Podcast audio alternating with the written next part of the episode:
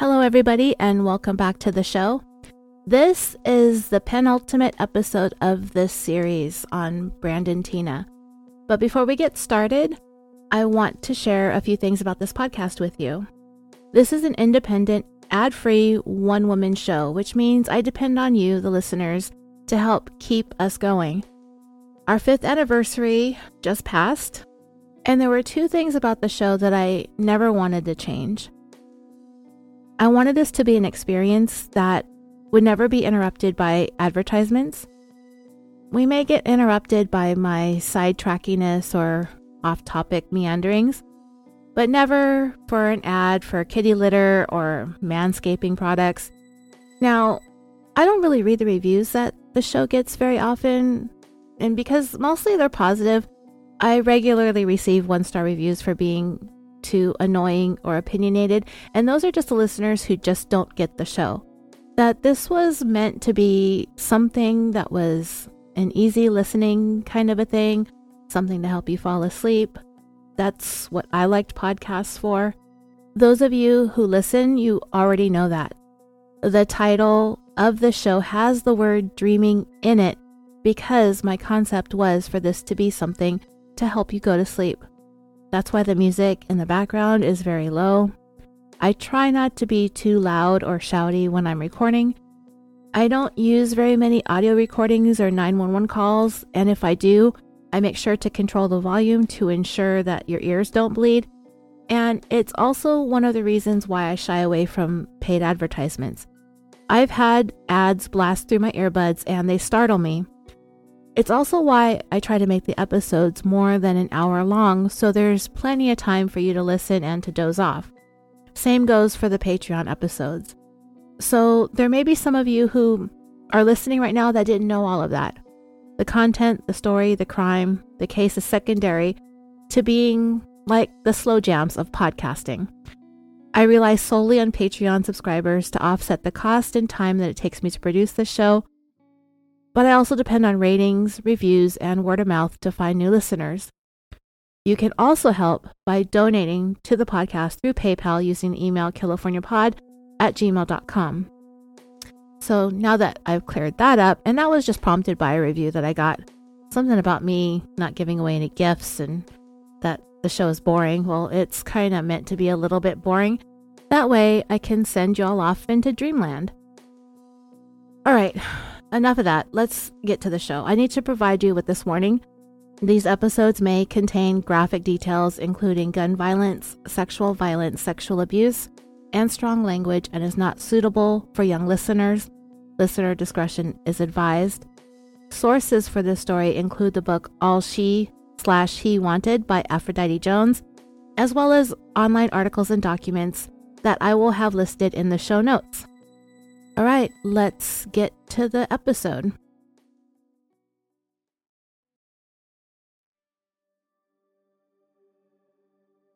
If you haven't listened to the first four parts of the series, pause this episode here and listen to episodes 226 through 229 first, and then you'll be caught up and ready to listen to this one. In the last part, we left off with learning about the history of one of the two soon to be killers in this case, Tom Nissen.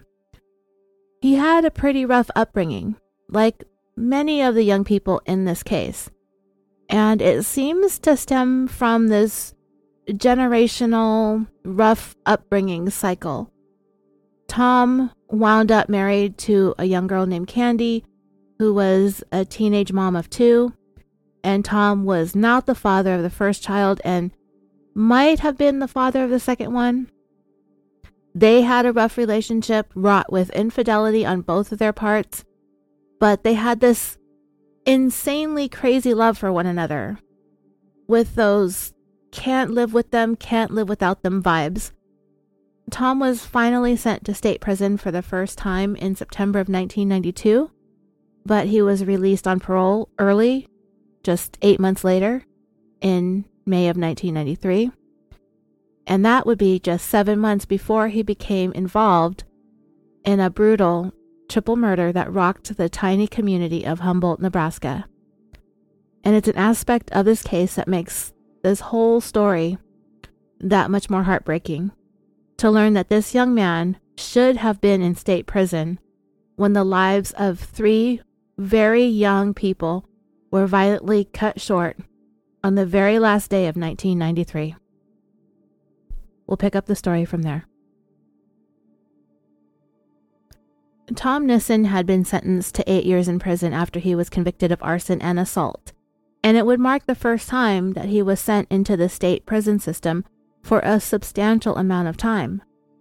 As luck would have it, Tom was paroled and released from prison in May of 1993. While he was locked up, he started thinking about turning his life around when he did get out.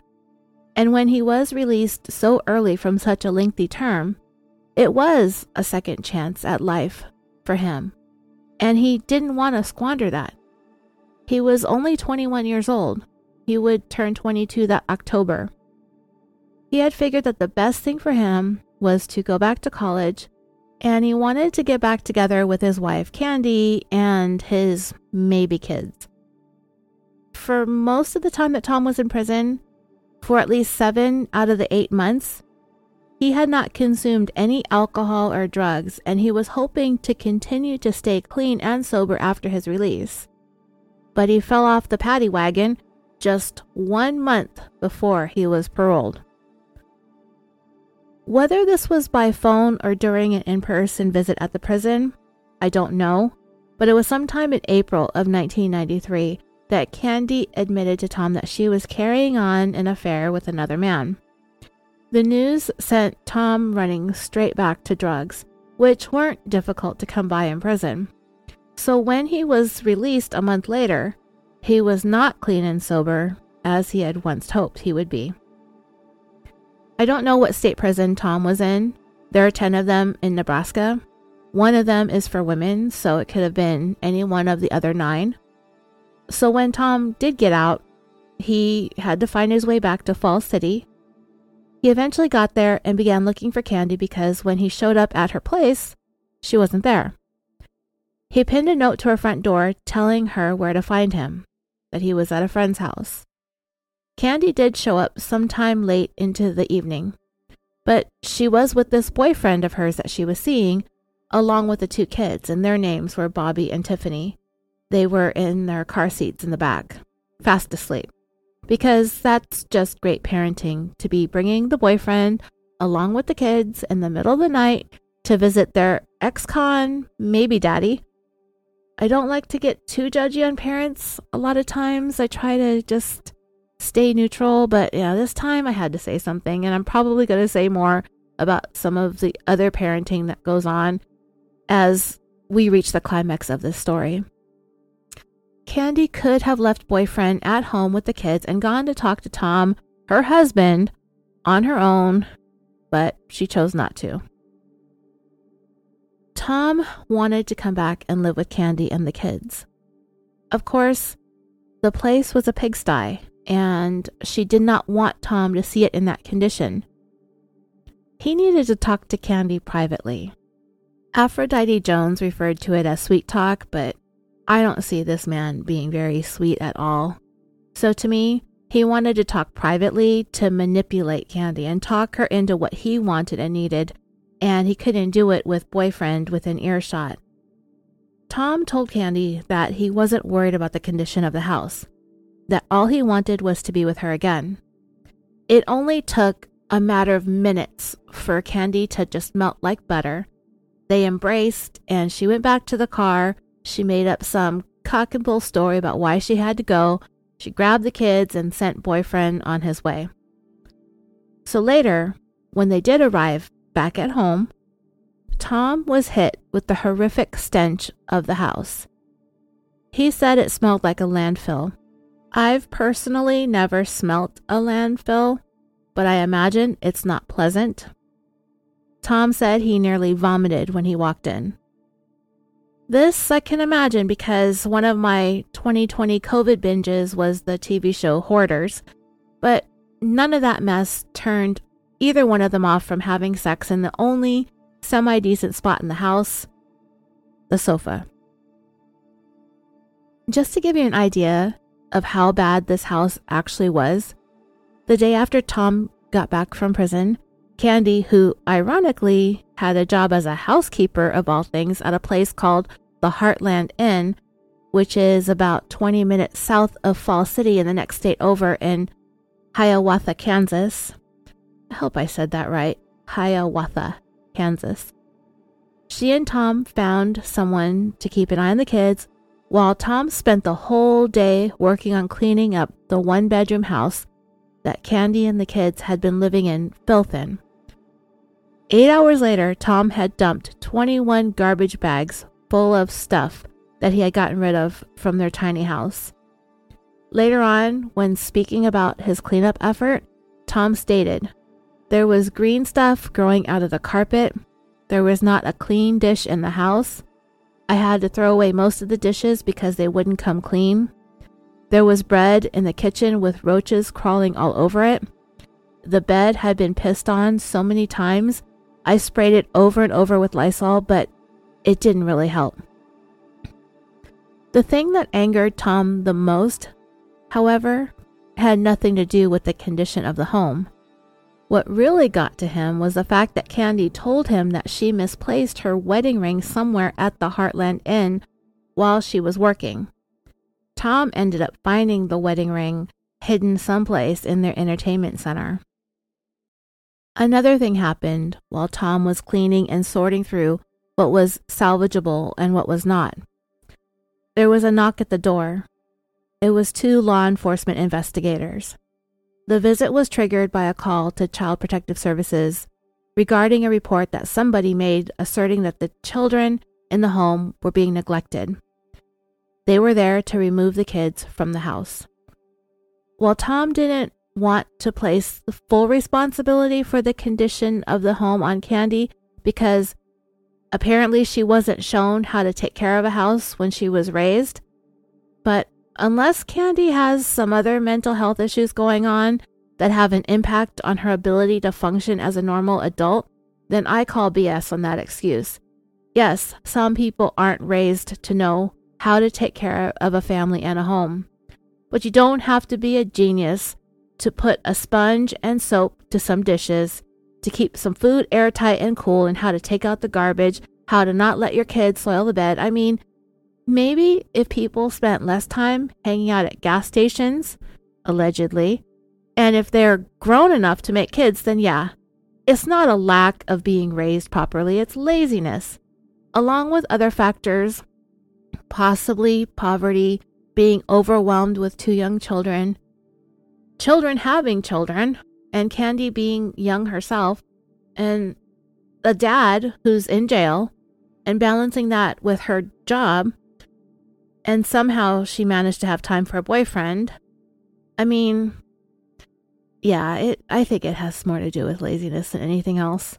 I mean, come on. She has a job as a freaking housekeeper. So, I know damn well that this girl knew how to clean. I think she was just being lazy and Tom was just busy trying to come up with excuses for her lazy behavior. The visit from the police was so upsetting for Tom that he had a breakdown. And through his tears, he asked the two officers if they could please just give him a chance to get the place back into a livable, safe, and clean condition for the children. Luckily for him, they decided that they would just give him a citation for child neglect and they gave him five days to make all the necessary corrections. Tom managed to get the house back into a state that was acceptable, so when the officers did come back, the children were able to stay in the home. However, this whole experience, almost losing the children, the horrifying conditions of the house, it was all too much for Tom, and his feelings for Candy just weren't the same anymore. Though I don't think his feelings were ever all that great. I think there was just some lust and, like I said, just can't live with them, can't live without them thing going on. But after the whole thing with the police and the house and the terrible mess that it was in, there was nearly nothing left between them anymore. The only time that they would have sex was if they got blackout drunk so that they could wake up the next morning and not remember anything. Most nights, Tom said, he cried himself to sleep. About a month after Tom was released from prison, sometime in June of 1993, Candy told Tom that she was pregnant with her third child. She swore on a stack of Bibles that she hadn't been with anybody else but him, but he wasn't willing to simply take her word for it. And mind you, she showed up to meet him the very night that he got back from prison with her boyfriend. So come on, please. Like I said, he wasn't going to just take her word for it. They went ahead and got a bigger place, and he was just going to keep his fingers crossed that things would work themselves out. Tom ultimately, his plan was to have himself DNA tested for paternity, and if it turned out that he was the father, then it would make things a little bit easier to deal with. At least that was his thinking. I don't think that there is anything that could have made this relationship any better. In August of 1993, Tom's mom and stepdad, Susan and Bart, visited Fall City for the town's annual summer event called Cobblestone Days. It was a fun change of pace for the everyday excitement of the gas station, right?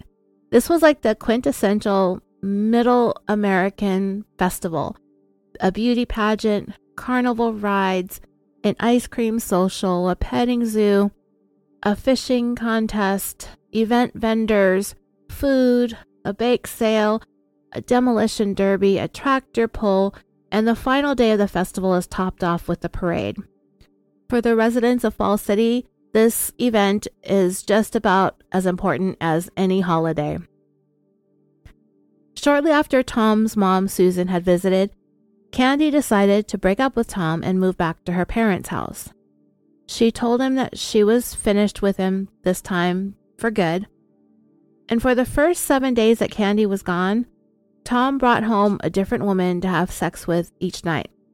But then, for some reason, Tom's mom decided to meddle in their relationship and somehow decided that she was going to try and broker a reconciliation between Tom and Candy.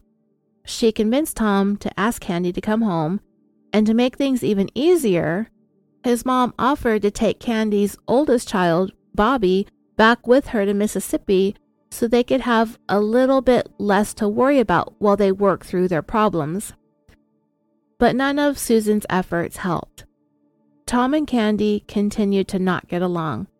The marriage had gone all wrong, and really, to me, it was doomed from the start. All the two of them needed to do was to officially accept that they were through. But then, one day, all of a sudden, in a last minute change of plans, Tom decided to leave the job that he had found working construction. He packed up the car with Candy and Tiffany and drove them all the way down to Mississippi to pick Bobby back up. And Tom technically wasn't supposed to leave the state of Nebraska, but at that point, Tom no longer cared whether or not he went to jail. Things had gotten so bad between him and Candy that he knew that there was no going back. They were never going to be able to fix things. So going to jail, if that's the way things had to be, then that's the way things had to be. He just didn't care. Come late November of 1993, we're getting into the holiday season. All Candy and Tom ever did anymore was argue and threaten each other with divorce. But as far as staying faithful to one another, not that it was ever a thing in their relationship, but even any pretending that they were being monogamous was out the window. They still slept together, but they also slept with whomever else they wanted to. And that was the state of the relationship back in the first part of this series, part one, when I first mentioned Tom and Candy. They were living together at the time, towards the very end of 1993, but they were clearly disinterested in whatever the other was up to. Remember, thinking back to the first part of the series, on the night of December 31st, 1993, Candy was very pregnant and very asleep when Tom came home, banging on the back door to be let in eh, really early in the morning. And he asked Candy to help him bleach his hands. And she didn't ask any questions. Yeah, so now we know why she didn't care. These two people had quit caring about one another long before this. And by the end of November, Tom was spending more time with other women than he was at home with Candy. Along with all of the canoodling with other women, Tom had met a few new friends, including Lana Tisdale, John Lotter, Missy Wisdom, and Brandon Teena. And remember, Missy was Lana's aunt, her mom Linda's sister, and Missy was having a sexual relationship with Tom. Lana and John were described as close friends, kind of like family, but it was strongly suspected that there had been a sexual relationship between the two of them as well.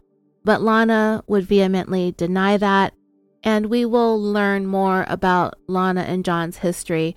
It is important to the story and just exactly how all of these people managed to come together. And also, if you remember from part one, John Lotter had a girlfriend at the time. Her name was Rhonda McKenzie. She was also at the house that night that Tom came knocking on the door to be let in and to bleach his hands and whatnot. And as for Brandon, he had shown up at a party that Lana was hosting, and after that, he just kind of became a regular at their house. He was there all the time. So, following that, just in short order, Tom, John, and Brandon, they were boys. They hung out all the time, they drank together, they messed around, they pranked, they roughhoused, and they always liked to talk about the ladies.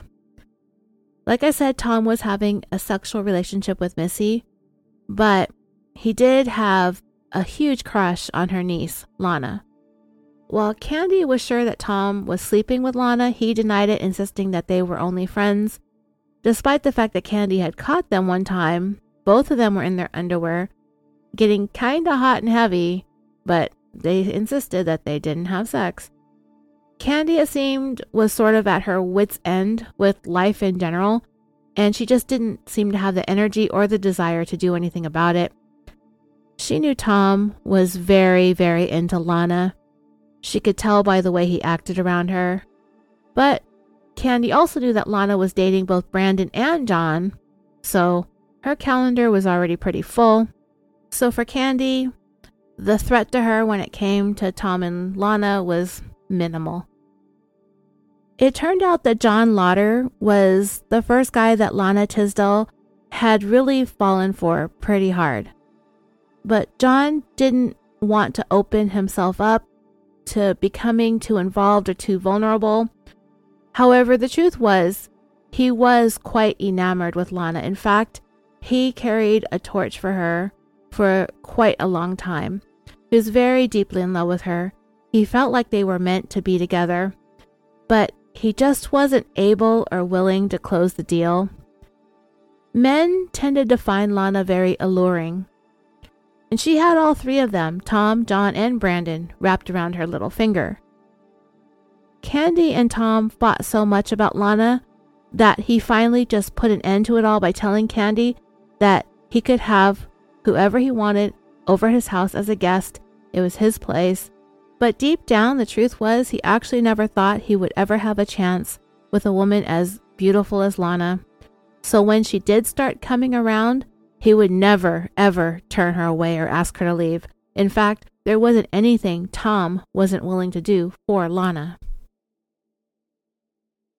As the end of 1993 grew near, everything became stressful, including the cold weather. Winters in Nebraska are pretty brutal. One of the most brutal was recently in 2019, just to give you an example of just how cold it can get in these areas of the country. So in 2019, a pretty good reference event would have to be Mr. Hoaxy Hoax himself, Jussie Smollett, who faked his hate crime on one of the nights of the polar vortex that struck the Midwest that January of that year. I love that Jesse chose a record breaking freezing night to do that. I just find that to be ridiculously funny. But anyway, while the area of eastern Nebraska that the story is taking place in isn't all that close to Chicago, it's about an eight hour drive, but it's only a state over. But you have to go all the way through Iowa and nearly all of Illinois because Chicago is on the eastern edge of Illinois, which is very close to the Indiana border. The polar vortex pretty much froze the upper half of the entire continent of North America. Most of the territories and provinces in Canada and much of the northern parts of the United States were affected. There were 22 deaths in 2019 attributed to hypothermia. Amtrak halted some train travel.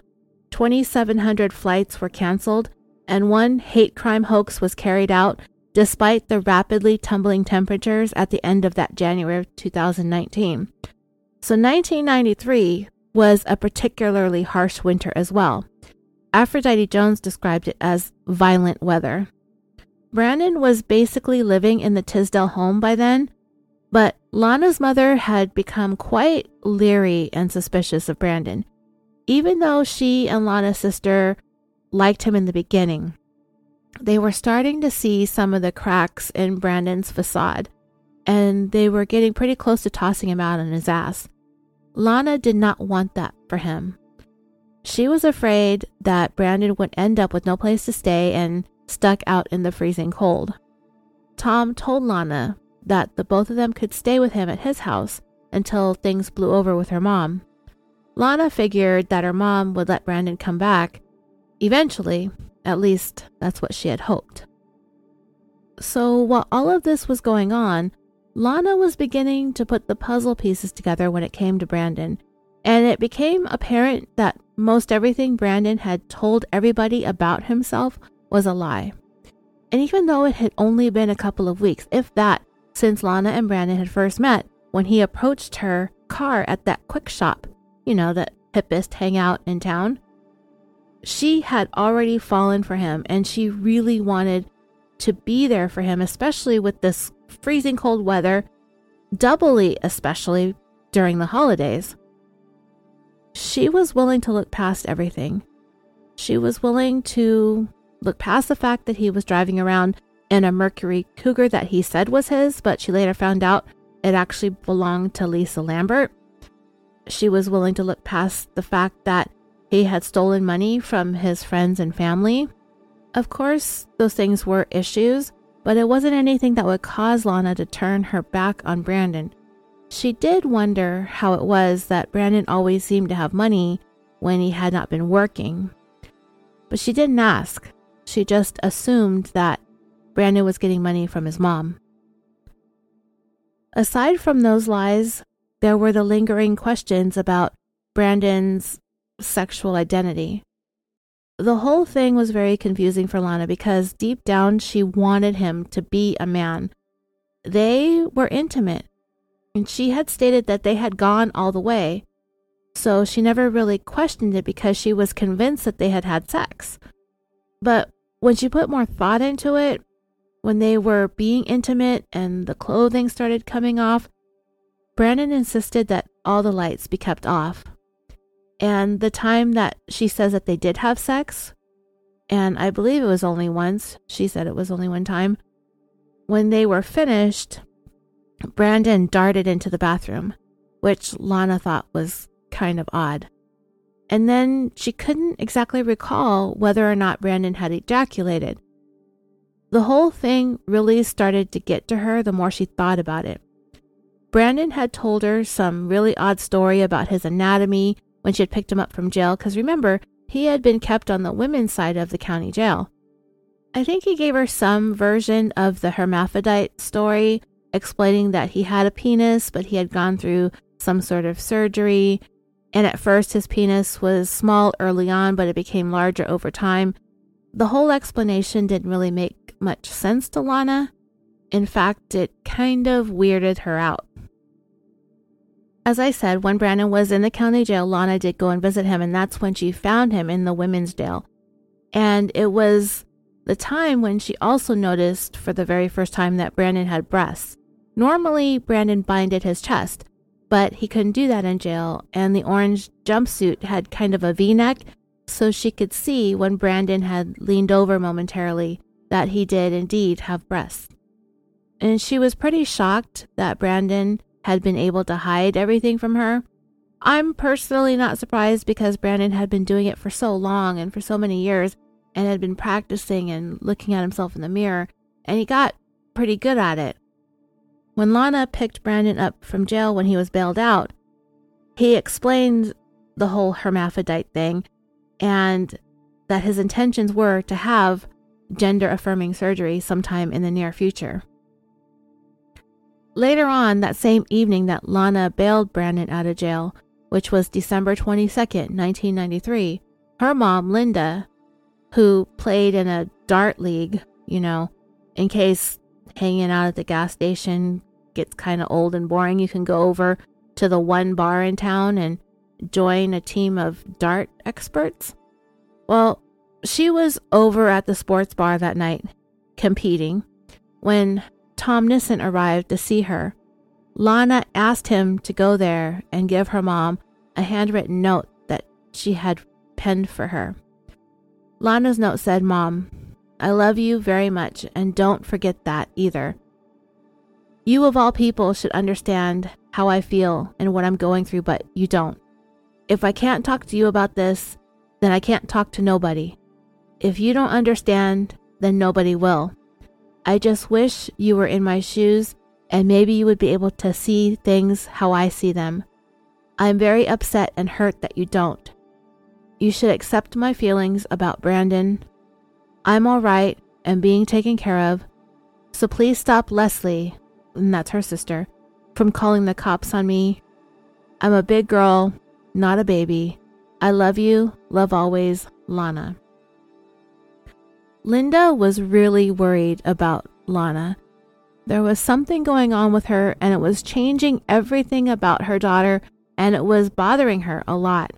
With all of the things that she was hearing around town about Brandon, the stealing, his sexual identity, those are the two main things. She felt like Lana was pulling more and more away from her. She was becoming reclusive and withdrawn, and that just wasn't like Lana. She spent most of her time at home, hiding out in the basement, and she pretty much quit seeing or talking to any of her family and friends. And her mom just didn't get it. Aside from all the things that were suspicious about Brandon, she didn't see why her daughter was so into someone who had told her so many lies. She told Lana that Brandon lying all the time and her just accepting it is letting him get away with making her out to look like a fool. But Lana held tight to whatever it was she had going on with Brandon. Lana made one thing abundantly clear. Even if it turned out that Brandon was transgender, it didn't matter. She still cared for him deeply, she loved him, and they would always be friends. So the note that Lana wrote to her mom pretty much backfired. Instead of working towards winning her mom over, it only infuriated Linda even more. She felt like Lana had no respect for herself, the way she allowed Brandon to lie to her the way that he did. She also felt like Lana had become so wrapped up in her relationship with Brandon that she had all but stopped taking care of herself. She hardly ate, she wasn't socializing, she stopped fixing herself up, she wasn't doing her hair, her makeup. She even stopped taking regular showers. The note that Lana wrote to Linda was the last straw. Linda stormed out of the sports bar where she had been playing darts and followed Tom out to the parking lot, all the way to his place where Brandon and Lana were staying. She barged into the house, and this woman was at least double Brandon's size. She barged in and placed one hand around his neck and ordered him into the bedroom as she physically walked him in there. And she demanded, Show me now if you are male or female and the situation doesn't have to get any worse. We can do this the easy way or we can do this the hard way. But one of those ways, I'm going to find out what you are, is what she told him. Brandon, as he was being marched into the bedroom, he was like, okay, okay, I'll show you. But when they got in there and closed the door, it had pretty much reached a breaking point for Linda because she would later say she didn't give a rat's ass if Brandon was a man or a woman. She said she didn't care about anybody's sexual orientation or anybody's sexual identity. All she wanted was her daughter to go back to the way that she was before Brandon came into her life. And if she had to force Brandon to prove what the truth was to make that happen, then so be it. Linda's logic was this if she could get the truth out of Brandon, then she wouldn't have any more problems with Lana. Once they were in the room alone, though, Brandon hesitated. which is completely understandable and completely his right. This woman had no right to be demanding that Brandon tell her or prove to her anything. So when he began to roll back on his promise to prove his gender, Linda just lost it. She shoved Brandon. He stumbled back into a mirrored dresser, causing that mirror to shatter. When Lana heard this, she forced her way into the bedroom and she told her mom that she needed to get out of the bedroom, go out into the front room, and wait. She would find out the truth for herself. After less than a minute in the bedroom, Lana came out and told her mom that she has confirmed that Brandon is male, so now it was time to just drop it. Linda didn't know what to say or think or do, so she ended up leaving, but she wasn't going to drop the matter, not just yet. Instead, she drove over to the closest payphone, probably at the quick shop, where everybody gets their phone calls while they're hanging out at the gas station, and she called up Lana's dad. It was her ex husband, and she told him everything that was going on with Brandon. Now, don't forget, dreamers, it has only been a month since Brandon fled Fall City for Humboldt. It has only been about two weeks since Lana met Brandon, and it's only been 10 days since he turned 21.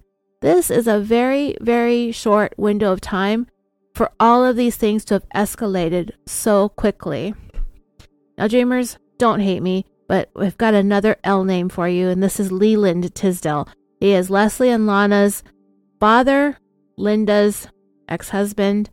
Yeah, Linda, Leland, Lana, and Leslie. Lana was the one who was the closest with her dad. And when he heard the things that Linda had to say about her relationship with Brandon, including that she was 99.99% certain that Brandon was female, Leland just about shit himself. And he said he was headed over to Tom Nissen's place immediately. Linda told him where Tom lived. He told her he was going there right away and he hung up the phone. But before he left, he picked the phone back up and called the police and requested their presence at Tom's house, which is probably a good idea. Officers John Kavrazagi and Greg Cohen got to Tom's house about the same time that Lana's dad got there. But before any of them were able to make their way into Tom's home, Brandon had slipped out the back and vanished. Lana was left to deal with her father, but once again, things quickly escalated into a shouting match while Leland tried to knock some sense into Lana's head. They finally took the argument out to his vehicle where he tried to calm down so he could try and find out a few things and ask a couple of questions, but Lana wasn't having it. And it was one of the first times, if not the first time, that Lana was ever this defiant towards her own father. She sat there, silent, refusing to provide him with any answers to his questions. At some point, Linda had shown back up at the scene, and she was the loudest and most belligerent one there, to a point that when she tried getting back into her car, the two officers there told her if she started to drive away that they would have her arrested for driving under the influence. Remember, she had been playing darts at the bar, probably drinking, and that doesn't sound like that great of a combination, at least not for me anyway. I'm not great at drinking and I'm not great at darts, and I would hate to be doing both of those activities at the same time with other people, innocent people standing around. Lana intervened between her parents and she said that she would take her mom home just to get away from having to discuss these matters any further with her father. However, during the argument out in front of Tom's house, along with the police, Linda tattled on Lana about the check that she had written for $250 to bail Brandon out of jail if you recall, when Brandon was arrested, he was begging both Lana and Lisa, whoever was willing, to help bail him out. It turned out that Lana's dad had given her a signed blank check for her to get her hair done at the salon, but she ended up writing it out to pay for Brandon's bail instead, and her dad didn't know about it or he hadn't gotten the cash check sent back to him yet. Because remember those days when we would write checks and each month the bank would mail back the cash checks along with your bank statement. Yeah, that was a long time ago, right? So at first, Leland was mad about the check when Linda told him about it, but then Lana had never done such a thing before in the past, and he still had a very soft spot for his youngest daughter, so he wasn't really worried about it in the moment. The two officers there said that if he wanted, he could file charges for the check, but he said that he didn't want to do that. The police told him that, you know, we don't need your cooperation to pursue charges against your daughter, but it didn't really concern Lana's dad too much because the fact was he did give his daughter a blank check and he was the one who had signed it. So he was like, do whatever you want to do. That was my signature on the check and I gave it to her willingly. He was more worried about Lana's well being than this $250 check. He wanted to help Lana, he didn't want to make things worse. He had even floated the idea with Linda about sending Lana to the mental health facility for a month long treatment plan, but they knew that Lana would strongly resist it and they couldn't force her. Things quickly quieted back down and Lana's dad, he backed off. But to Linda, Lana seemed to continue to get worse. She appeared to be so distraught and upset all the time to a point where it had become exceedingly self destructive. So Linda's solution was to try and get two of Lana's closest friends to somehow help. Linda felt like she had no other option. So I already went over Tom Nissen and his background, and we know that he is a very volatile and unstable young man. And we're going to learn more about John Lotter and the things in his background in a few minutes. Just know that it was Lana's mother, Linda, who set this December 31st, 1993 collision course in motion. I mean, ultimately, what would end up happening isn't her fault but she certainly helped to point these two young men in the right direction. This story is just this whole amalgamation of people needing to just mind their own business and worry about themselves. No, Linda just couldn't let her daughter work through her own things, but more than that, she was just so bothered by Brandon's gender identity. And I'm trying to understand that mindset. This was almost 29 years ago, but I have a daughter that is the same age as these people, and I just don't get in her face about things, and I don't make the things that my daughter does all about me. That's something that my own mother did for my entire life. She somehow made everything that I did all about her, and if nothing else, I was taught exactly how not to be with my own daughter. I absolutely wouldn't turn to my daughter's friends to try and have them interfere and intervene either. And that sounds like a surefire way of getting my daughter to hate my guts. Maybe this is just like small town drama. Everybody's up in everybody else's business, hanging out at gas stations, sniffing too much fumes. I don't know. We have 2020 hindsight. We know how the story is going to end. So, knowing that Linda meddled like this just really has me wishing that she had just kept her big mouth shut and just let her daughter deal with the things that she wanted to deal with them the way that she wanted to and just offer to be there for your daughter when she's ready or when she really needs her mom just just let her let her be it's so frustrating how this story unfolds and i just wish that this book this case the story this podcast was like a choose your own adventure book where there was somewhere a happily ever after that we could end up at, but there's just not. John Lotter. When he was told about all this drama with Brandon and Lana, when Linda reached out to him and Tom for help, John seemed pretty level headed about everything.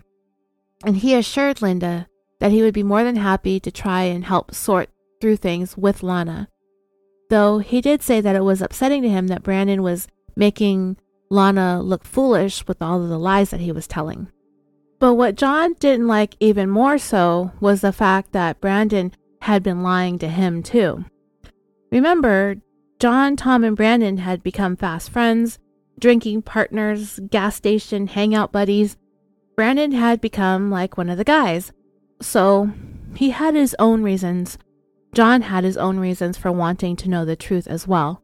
As if everybody in the story is somehow entitled to know Brandon's business, but whatever. I just don't get this mindset that everybody is in about needing to know or forcing somebody to divulge their deeply personal business. Why not just leave it alone or walk away or don't be friends with Brandon if they're that small minded and petty? I just don't get it. So, in the couple of days between Christmas Day and the days leading up to that, when there was the confrontations between Linda and Brandon, then Lana and Linda, then the follow up confrontation between Leland, Lana, and the police, John had a chance to talk to Lana privately. Remember, that whole confrontation happened on December 22nd. So, in the three days in between, that's when John had a chance to talk to Lana about everything. He wanted to discuss Brandon's gender identity, of course, because it's everybody's business, right? He wanted to talk about the rumors going around town about him, about how Brandon was making her look and how people were gossiping about her. But Lana continued to stand by Brandon. John was talking about things that he didn't know anything about. She told him that she loved Brandon very much and he was the best thing in her life ever. And Lana told John what I was just saying that everybody in this little town needed to do sit down and mind your own business. John finally threw his hands up and told her, If you want to be in a lesbian relationship, so be it. But he warned her that everybody knew about Brandon and everybody knew about them and what they were. And Lana just listened and shrugged.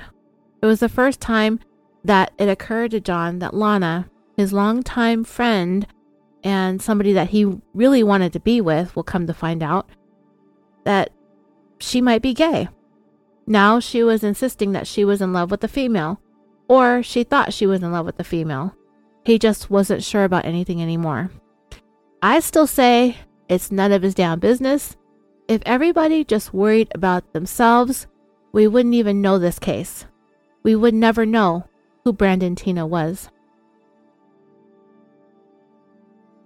John Lotter had been crushing on Lana since around the time that they were in middle school. While her mom Linda would say that they were kind of boyfriend and girlfriend back in the day, she wasn't really supportive of the relationship because, you know, she likes to meddle in her daughter's business.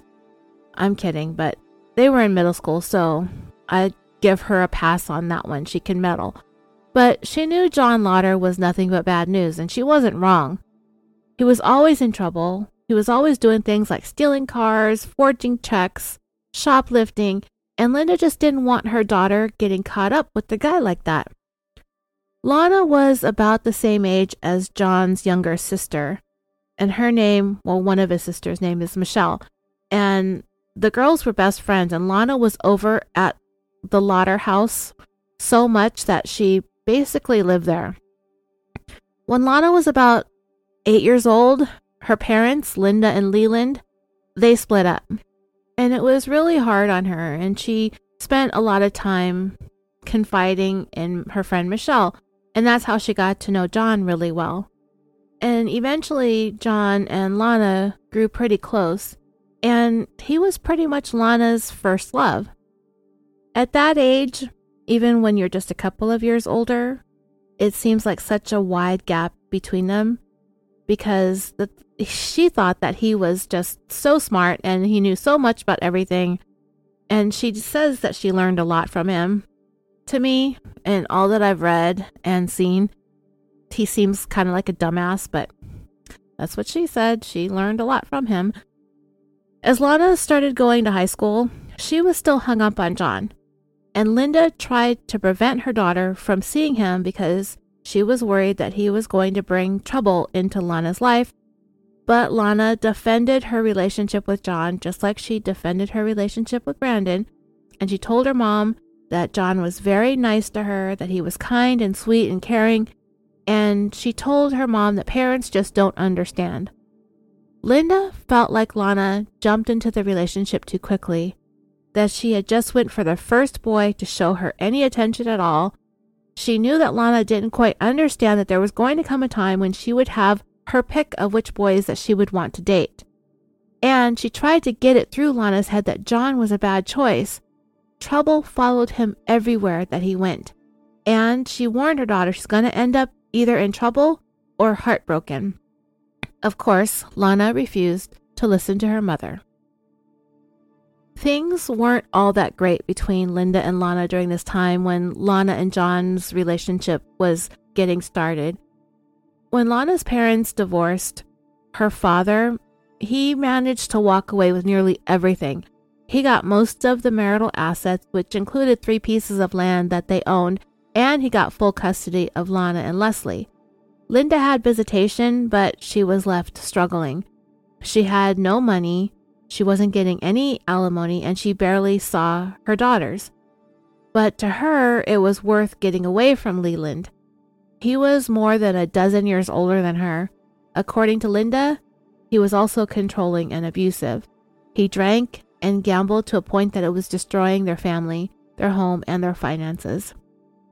So when the divorce was finalized and Leland got everything, including the family home and the kids and all the land, she just didn't care. She was just happy to be free of him, though it was hard to not be able to see her girls as much as she would have liked. While Leland had slapped Linda around, even dragging her out of the house into the street by her hair one time, and he had his addictions and vices, Linda's primary role, as she was the stay at home parent, she apparently wasn't that great at it. In Aphrodite Jones's book, she described Linda as the housewife from hell, writing, She was expected to handle all the domestic business, but she wasn't any good at it. She never cleaned the house enough, she was new at cooking, and she was gone a lot, partying with her friends. And Leslie was just about a year and a half old, and when Linda wasn't paying attention one time, and the baby immersed herself in a tub of boiling water. Leslie had second degree burns from the waist down, the trauma was so severe that the child's toenails fell off. Now, dreamers, there's no excuse for the injuries caused by Linda's failure to supervise her children properly or for partying way too much when you have two young children. That should be her priority. But when you have a husband that's an abusive drinker with a gambling problem, you're probably not going to be having a happy wife at home cooking and cleaning and raising your kids. Sometimes you get as good as you give. Neither one of them is blameless. But what marked the beginning of the end for Linda was when she was pregnant in 1977 with a boy, finally, and at about three and a half months along, she suffered a miscarriage. When Leland showed up at the emergency room, he angrily told her that she wasn't woman enough to carry and birth a boy. He had already had her feeling as though she was inadequate in every other way. That, however, cut deep. A year after Lana's parents divorced, her mom moved in with her brother who lived in Great Bend, Kansas. I looked it up on maps because it said Great Bend is where the Arkansas River's largest arc is near central Kansas. And then I managed to find myself in this rabbit hole about how the Arkansas in Arkansas River is pronounced. I think I heard or was told a long time ago that it's pronounced Arkansas River. It depends on what region you are from. The river itself generally flows east uh, slash southeast across Colorado, Kansas, Oklahoma, and Arkansas People in the eastern parts of Colorado and Kansas call it Arkansas. People in central Colorado and Oklahoma and Arkansas pronounce it the way we pronounce the state of Arkansas. So I guess if you're in any of the other 46 states, nobody gives a shit how everybody else pronounces it. So don't come at me. I said both of them. California, Nevada, there's no rules on how to pronounce the Arkansas River. Oh, and also another fun fact that I found out about Arkansas is that the state does have a law on the books that was passed in 1881 that makes it illegal to mispronounce Arkansas. All you pronunciation freaks out there, they made a law about it. According to an article written by Andrea Coleman on the medium.com, it's entitled The Wokest Law in America Don't Pronounce Arkansas Wrong or Else. It's Title 1, Chapter 4, Section 104 of the Arkansas Code. It regulates how people pronounce Arkansas. People must say the name of the state in a specific way. It's not Arkansas, it's not Arkansas. It must be pronounced Arkansas. So it is not up for debate, or it's not depending on what part of the United States or what part of the world that you're from. We've sat here and debated how things are supposed to be pronounced, and there's just this certain kind of appreciation about somebody stepping in and regulating it so there's no other which way about it. You're not going to get chased down by police and wrestled to the ground or placed in a chokehold, tased, or shot, and you probably won't even get a ticket or a fine, but you might. The author of the article that I read, Andrea, I don't even know how to say her name the right way because it's just in print. This Andrea has a pet peeve about her name being mispronounced. I don't know how it's officially pronounced, but you know, it's one of those ways it could go Andrea Andrea.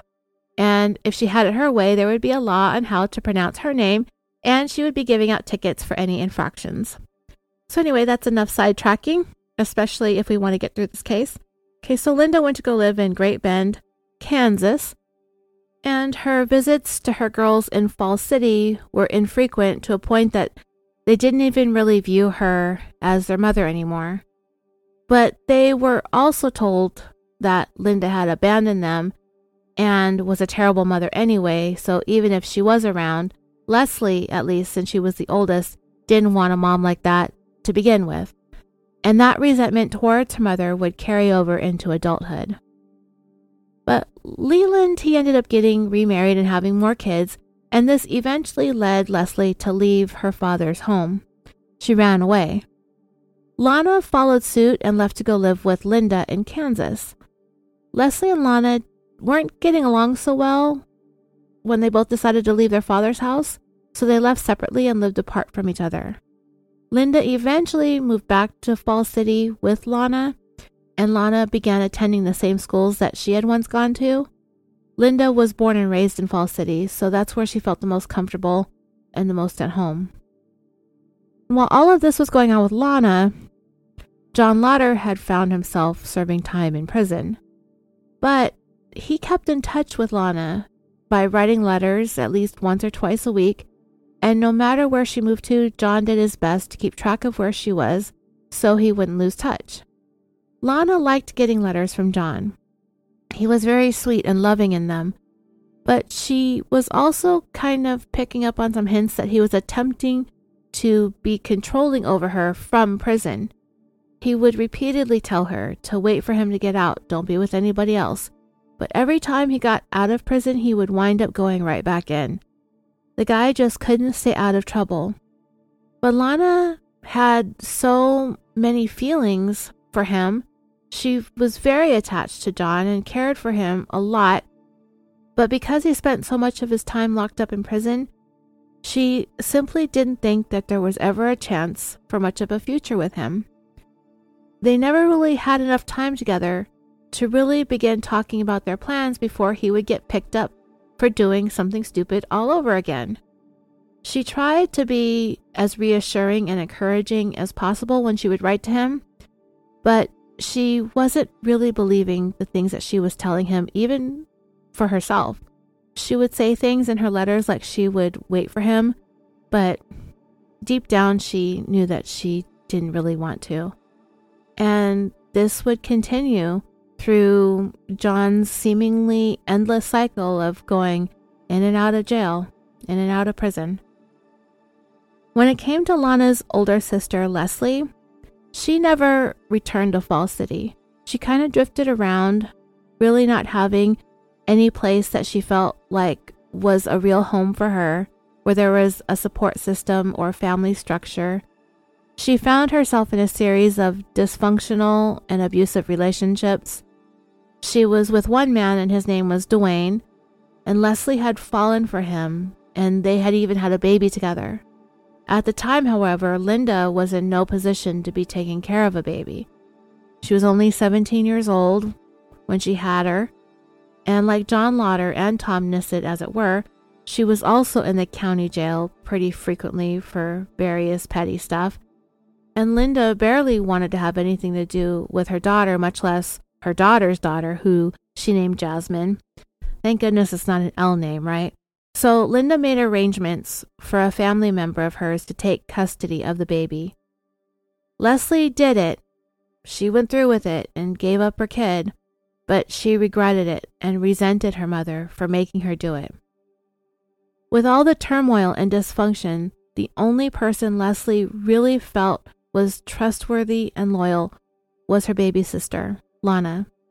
Even though they hadn't got along and went their separate ways, they still had a very strong connection that they would describe as being similar to the connections that twins have with one another.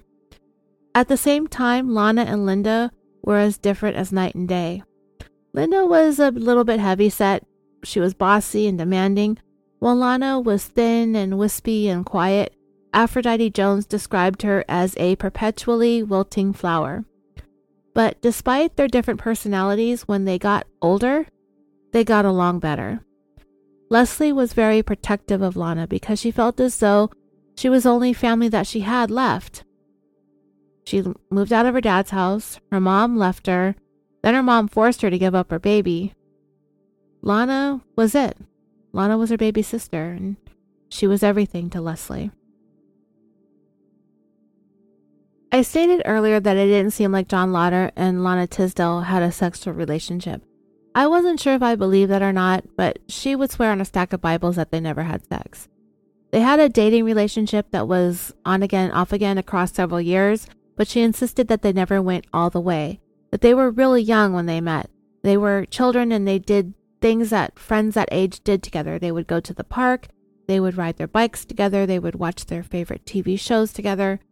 She did admit that it felt like he was more in love with her than she was with him, after John turned 18, he had really come into his own and was not having any problem at all attracting women. And he was quite popular, but he was so into Lana that he didn't pay much attention to other people. In fact, he wanted to marry Lana.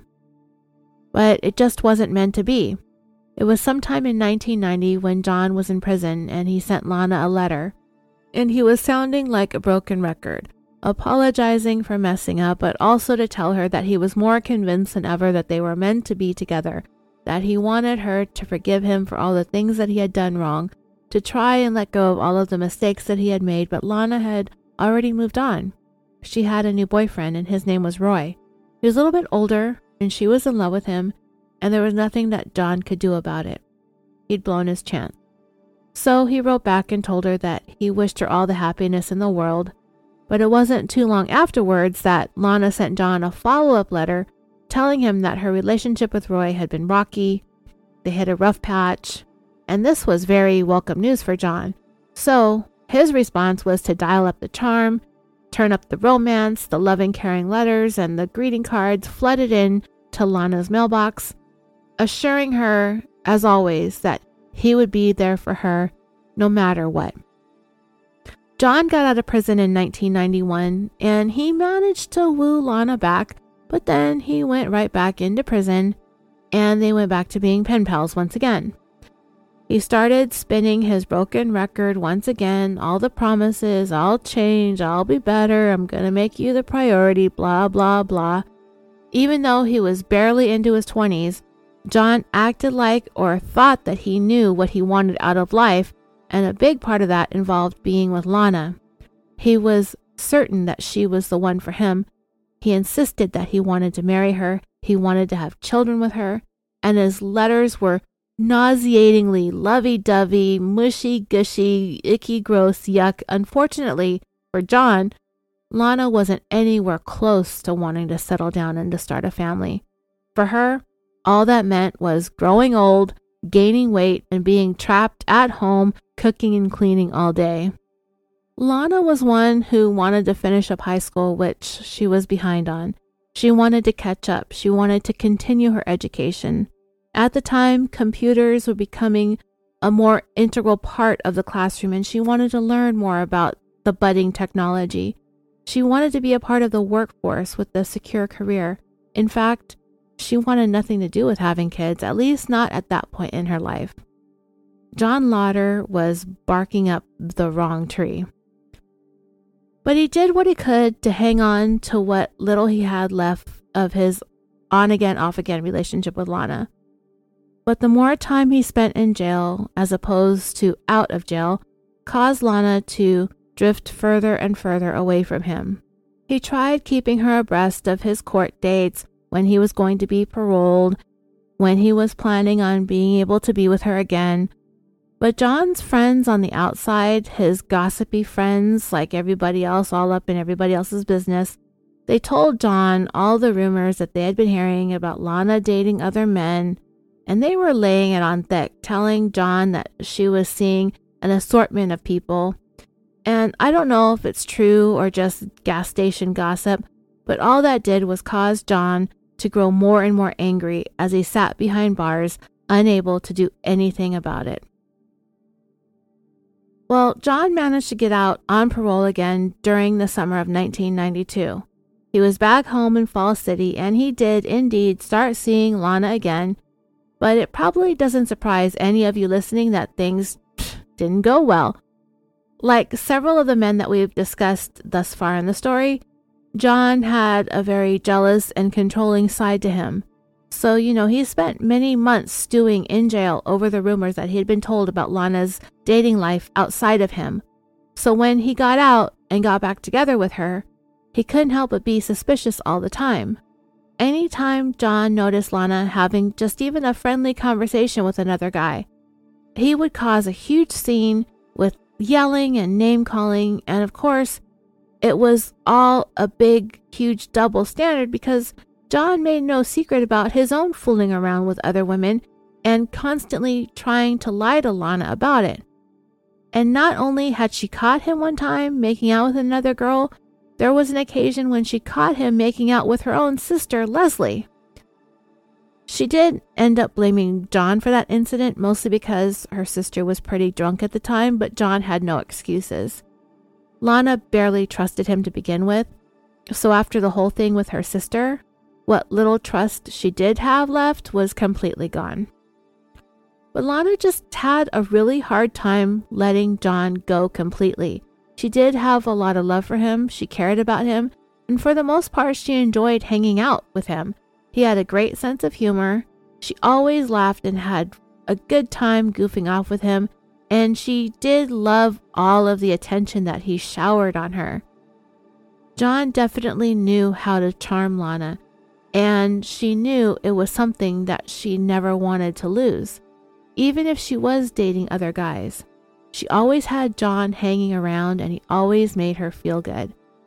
And while she wasn't interested in seeing him out of her life completely, she probably wouldn't have been able to get rid of him even if she tried because he was constantly after her.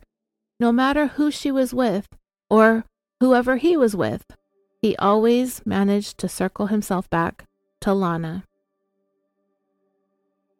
The house that John Lotter grew up in with parents Terry and Donna was very odd looking, especially from the outside. But everybody knew the Lotters and they knew what their situation was, and it was something that most people were just kind of used to, including Lana. From what I read about the house, it kind of sounded like it was sort of put together in an amateurish kind of way. Like they had some drywall and paneling up throughout the inside, so I don't think it was done with a tremendous amount of workmanship or money. But then the outside of the house was really run down. The place actually looked like it was condemned from the outside.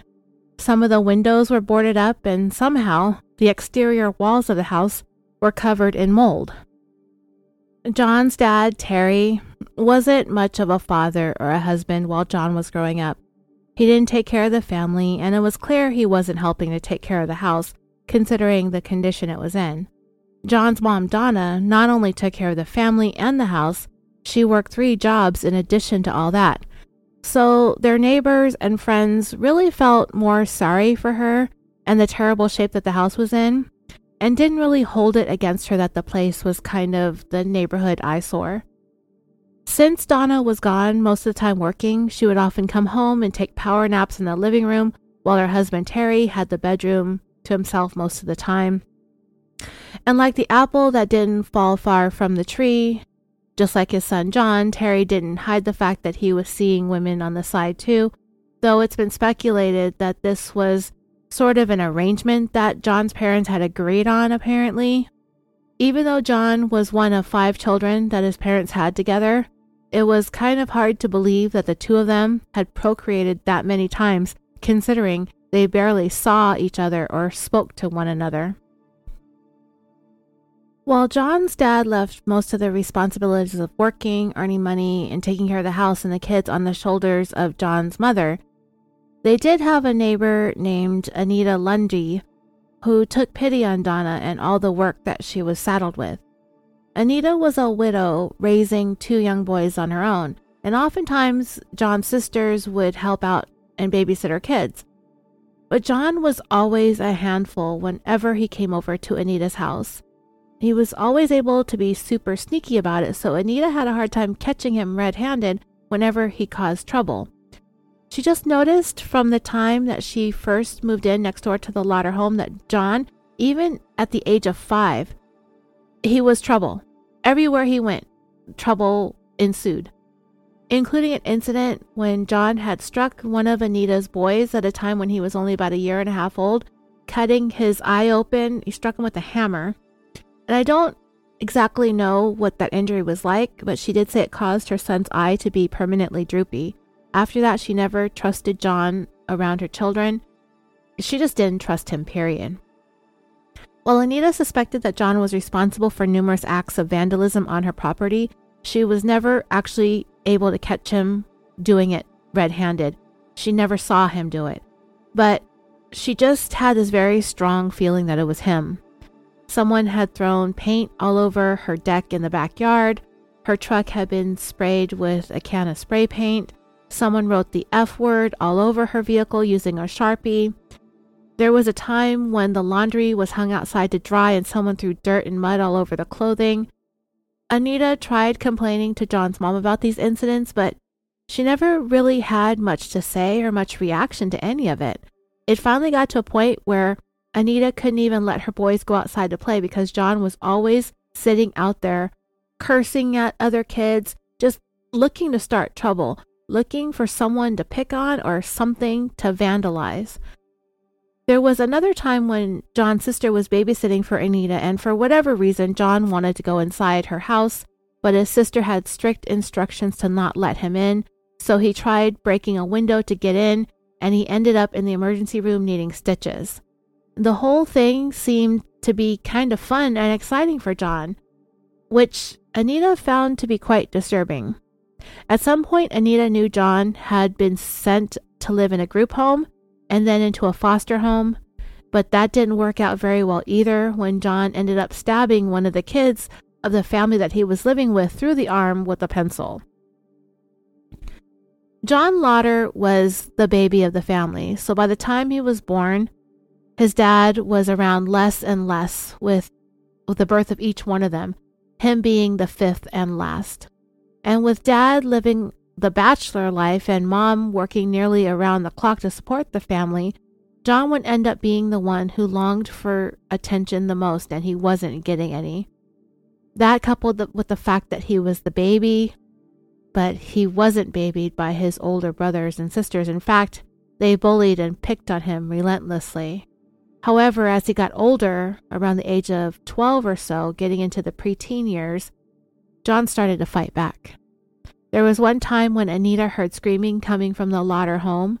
She hurried outside and found John having tackled one of his sisters to the ground, holding a chef's knife in his hand, threatening to kill her. So Anita hurried over to him and took the knife out of his hand and told his sister to call their mom. Mom ended up sending John off to the group home yet again. Anita asked Donna about John occasionally, but she really didn't have much to say other than he's crazy. Then Donna eventually admitted that she, along with her daughters, were very afraid of John. And I just, can't help but think what a terrible place to be in. I always felt that way whenever I watched TV shows like Dr. Phil and I would see parents living in fear of their own teenage children. Just how awful to be afraid of your own kid. And because Donna was afraid of John, Anita started to be afraid of him too. So, yeah, this kid, barely about to become a teenager, had his own family and his neighbor living under siege. As John Lotter got older, the fear his mom and his sisters had of him only intensified, and then he began his real criminal career. No more destructive pranks or beating up his sisters for fun. John began robbing the local gas station. Yeah, the sacred hangout of all places. He was also breaking into homes and burglarizing. He got into that same cycle that Tom Nissen had fallen into, committing petty crimes, going to juvenile hall, getting out, and repeat. John was never in big trouble, nor were his stays in the juvenile detention center ever for very long either. By the time John was nine years old, he had become a ward of the state and spent the next half dozen years living with his foster parents sporadically, and their names were Clarence and Helen Robinson. They did the best that they could to work with John's troubled behavior, but no matter what they tried, they couldn't get through to him. So eventually, they washed their hands of him as well. By the time John was getting to be about 14 or 15 years old, he had already had a pretty lengthy police record. He was known to all local law enforcement and was considered to be a habitual and repeat offender, with his first brushes with the law having dated back to the late 1970s, even before he turned 10. John was born in 1971, so by 79, he was stealing bikes, he was destroying property. Eventually, he graduated to stealing cars and burglarizing houses. He was committing assault, fleeing from police, and he had an attempt to take his own life by hanging himself while he was in one of his stints in the county jail. When John was 14, he underwent some psychological evaluations, and the doctor that examined him noted that John had a misshapen skull, misshapen ears, and his face was asymmetrical. But what all that specifically meant for John isn't clear. However, I did look up some skull and facial deformities and what that's an indicator of, and mostly it can be attributed to a premature fusion of the various sutures of the skull or abnormal growth of the skull or birth defects. I did look up a recent picture of John because the pictures of him around the time the story took place, John had kind of shaggy, shoulder length hair, maybe sort of an unmaintained mullet. It's kind of hard to tell if his head is oddly shaped. But in a more recent picture of him, he's 51, going on 52 years old this October, and he's got sort of that receding hairline going on, and his hair is cut pretty short. So you can see his head and his ears are kind of odd. And I'll post the picture of him when this episode goes live and when I remember. With options running out for John and where he could possibly live, his social worker tried getting him into a home for troubled boys called Father Flanagan's Boys Town. It's located in Boys Town, Nebraska, which is kind of in the central part of the state, and the city is named after the boys' home that Father Flanagan had founded. And while it started off as an orphanage for boys only, they did start bringing girls into the program sometime in the 1970s. The girls lived separate from the boys, and the girls being there did kind of improve the behavior of many of the boys, and the home is still around today, it's been around for 104 years. So this would be just about John Lotter's last resort when it came to living situations. But his social worker's application to get John into Boys Town was denied, with the director of the place writing in the notes of John's paperwork, quote, John Lotter is a very angry, hostile, violent, and uncontrollable youngster, and Boys Town is not the appropriate place for him. So yeah, it's pretty bleak when the home for troubled boys is unwilling to provide this 14 year old with a place to live because he's too violent and uncontrollable. When he was asked to write about himself on his application, it was clear that John was crippled by his own insecurities. He felt like nobody liked him, that boys refused to be friends with him, and girls hated his guts. He was relentlessly teased about the shape of his head and his ears, which were also disproportionately large. He longed to feel as though he fit in, like he belonged somewhere. He wanted desperately for his peers to like him, but they never did. So all of that manifested into an overwhelming hatred for pretty much everything and everybody, and it showed. John Lotter had an icy cold glare, a look that really had people afraid for their safety whenever he was around. His old neighbor Anita, she said that John Lotter had the same cold stare as Charles Manson. So we get the idea that John Lotter had always been this presence in Lana Tisdel's life. They both wanted each other in their lives, but at the same time, they didn't want each other. She was like that comfort friend, the one that would always be there for John when he was locked up or when he wasn't locked up. He could count on her for letters and reassuring words and to just just be there. He was everything that she would have wanted to have had in a boyfriend when it came to giving her all sorts of undivided attention and he tried his best to woo her over the years. And to an extent, she probably got some comfort from him being a part of her life too. But he certainly wasn't boyfriend material in terms of what she was looking for. And he really wasn't looking for a girlfriend, he was looking for a wife and someone to have kids with. And she knew that wasn't the path in life that she wanted to go down, at least not at that point. She wanted to finish up school and have a career, and Lana was smart enough to realize that being in a relationship with John would probably be just like raising a kid who was also stuck in the revolving door of the justice system. She had no interest in that. There were plenty of people out there who would have been, but she wasn't one of them. So John was relegated to the sidelines of Lana's love life. And whenever it so happened that she was dating somebody, John always seemed to be right there sticking his nose in her business, insisting on knowing all the details about whoever it was she was seeing. And he wanted to know everything that he possibly could find out about these guys, and this included Brandon Teena. John and Lana eventually called it quits on trying to pursue a romantic relationship with one another, and they would stay friends and move on to seeing other people. Although to me, it doesn't really sound like John and Lana were ever really totally exclusive. John started dating Rhonda McKenzie. I mentioned her back in part one. She was there staying at Tom and Candy Nissen's house on the night that John and Tom came home in the early morning hours of December 31st, 1993, acting suspicious. Rhonda, not really the brightest girl in town, she was somewhat insecure and a little bit on the heavy side, and maybe someone John Lotter settled on or was with until someone else came along. I formed the opinion that Rhonda wasn't all that bright, but it may very well have been that she was just really super naive or blind. But John was still seeing other women all the time, all over the place, and she never seemed to catch on at all. She just believed whatever it was that John told her, or at the very least, Rhonda wanted to believe him. Rhonda's mom and her friends, they tried knocking some sense into her, but she wasn't having it. And they ended up getting pregnant and Aphrodite Jones wrote in her book that it was a calculated move on Rhonda's part to try and get John to settle down with her. So, yeah, if that's true, not smart. John and Rhonda, they had a baby girl named Rochelle. Even though John was involved with Rhonda, he still carried that torch for Lana, and to an extent, she did as well for him. They were affectionate, and Lana and her sister Leslie were basically like extended family for John, as well as his sister Michelle. The four of them together, Lana, Leslie, Michelle, and John, they constantly hung out, partied, gas stationed, pulled pranks. They were close. They had each other's back.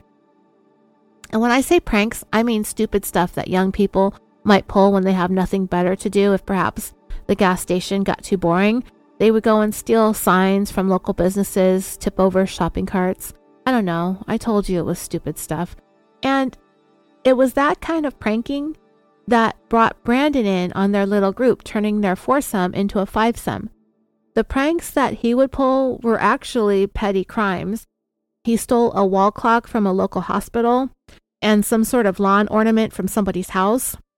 Brandon had always been a prankster, and he had long been a criminal, But these kinds of crimes, unlike his check forging and identity theft, these were things that were easier to get away with, and he liked that a lot. And Leslie, Lana's sister, she plays somewhat of a small but pivotal role in the story, particularly when it comes to the three people who ended up in that farmhouse outside of Humboldt the night of December 30th, going into the early morning hours of the 31st, 1993. Lisa Lambert, Brandon Teena, and Philip Devine. Leslie, for her entire life, was in her little sister Lana's shadow. Lana was the prettier one. Lana was the thinner one. Lana was the one who got all the attention. The way that John fawned over Lana was something that Leslie had never experienced before in her life. And as a result, she not only harbored a bit of jealousy towards Lana, she found herself on this quest to find a man who loved and adored her the way John loved and adored her sister. More often than not, Leslie would wound up getting hurt, both emotionally and physically.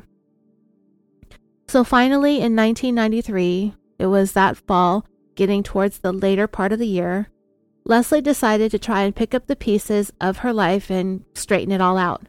She had troubled relationships, but she also had trouble with the law. The only way she was ever going to get on the right track, she figured, is if she did something productive and meaningful with her life to get into some kind of schooling or training, find a career. And from there, if she was able to achieve that, everything else would fall into place, hopefully. If she felt better about herself and her life and her self worth, then she would feel confident enough to raise her standards when it came to men and to stop settling for one abusive asshole after another. Leslie was getting to the age when she was seriously starting to think about settling down, getting married, and having a family, but a good job needed to come first. So Leslie ended up signing up for the Job Corps in Denison, Iowa. And it's not exactly the biggest town in terms of population today. It sits at slightly more than 8,000 residents, but it's certainly one of the more populated cities that we've discussed thus far in the story, and just about the only one so far where the population of the city has slowly but steadily grown since it was incorporated nearly 150 years ago. Denison is described as an all American town. I'm not particularly fond of that type of a description, all American, when it comes to places and people because I think it's vague and one of those things that is used to fill space and make things out to be wholesome and perfect. If we're talking about apple pie, then I'll accept that as something all American, but as far as people and places are concerned, no. But anyway, Leslie made her way to Denison, which is about a three hour drive north from Falls City, Nebraska. And she was really hoping for a better, brighter future for herself. And she had the full support of her sister and her mom, which made the short term move to Iowa that much easier, knowing that they were there for her.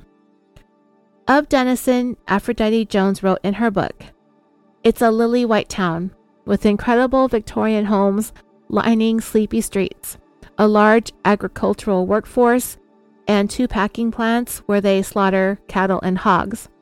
On windy days, you can smell the odor of bacon permeating the air, but people from Denison are so used to it that they hardly seem to notice. On the cusp of middle class, the town is somewhat economically depressed, but it still had its fair share of bars and restaurants and a striptease club called Bookham Danos, which does very good business.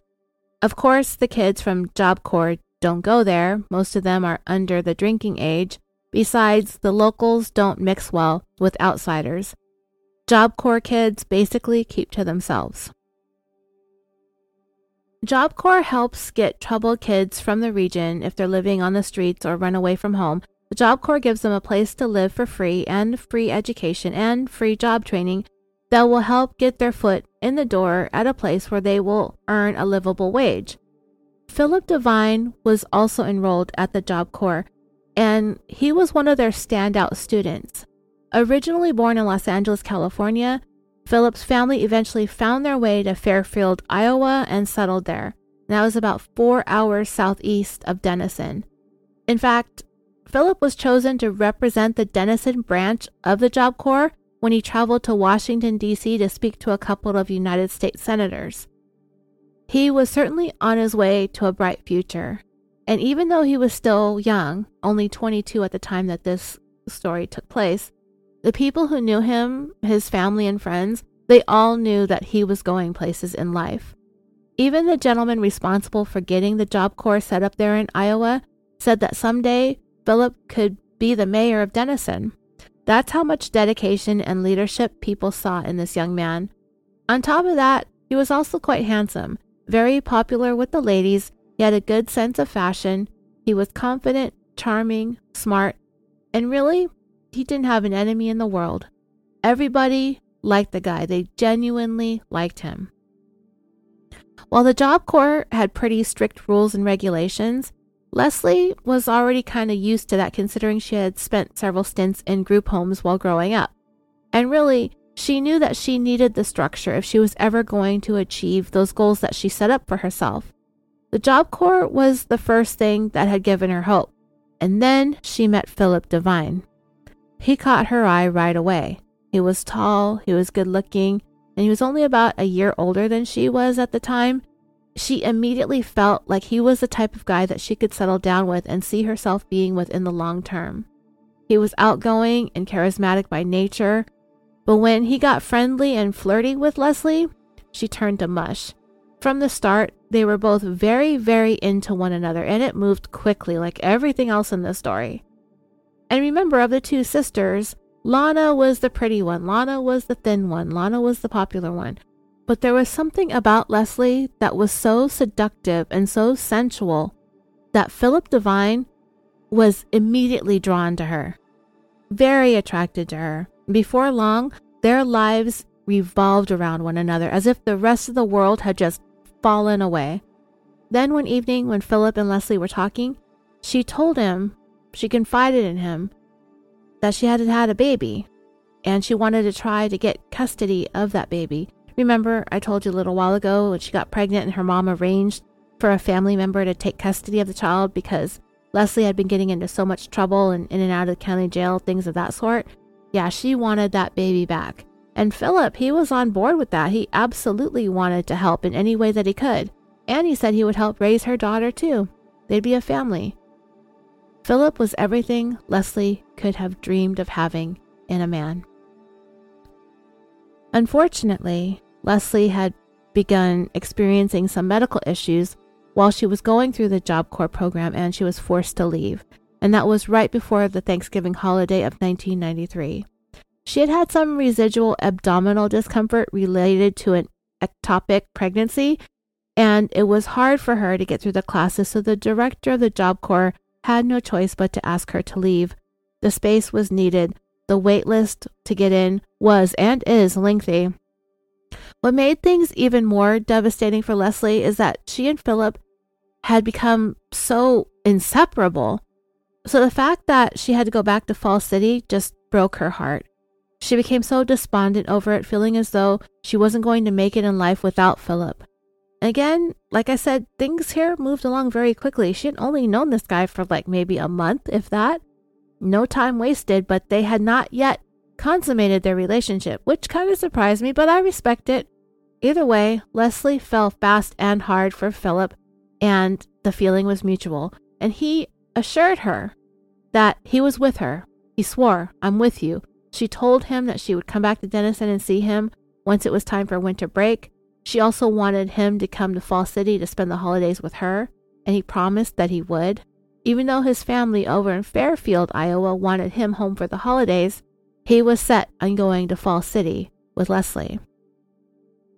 Philip did struggle a little bit with the fact that they were an interracial couple.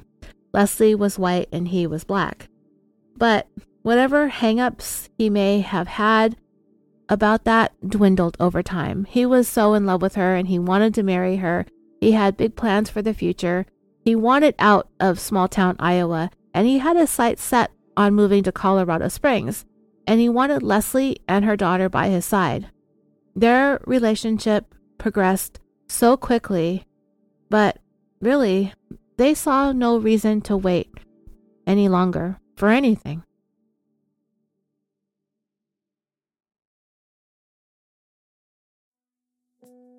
Okay, dreamers, I'm going to go ahead and pause the story here. The next part of this will be the final part. And I think what I'm going to do next is give these lengthy multi part stories a rest for a while and go back to doing the one and done episodes while I play catch up on Patreon. I have cards and stickers that I need to mail out, and I have those keychains that I promised to a handful of patrons. I have the drawing for the copy of the Bad Blood book. That's for everybody, not just patrons. I'm also going to finish up the series we are currently on on Patreon and get back to the one and done episodes on there as well for a little bit. I don't know, we'll see. I like doing these deep dives and these multi part episodes, but they've also been holding me up and they're taking me a long time to get them written and recorded. And I just really want to put out more content for all of you. But anyway, when we come back for the sixth and final part of the story, we're going to get to know Philip Devine a little bit more, and we're going to get to what ultimately happened to him and Lisa and Brandon on New Year's Eve of 1993. I want to thank you all so much for listening. I'm your host, Roseanne, and until next time, sweet dreams.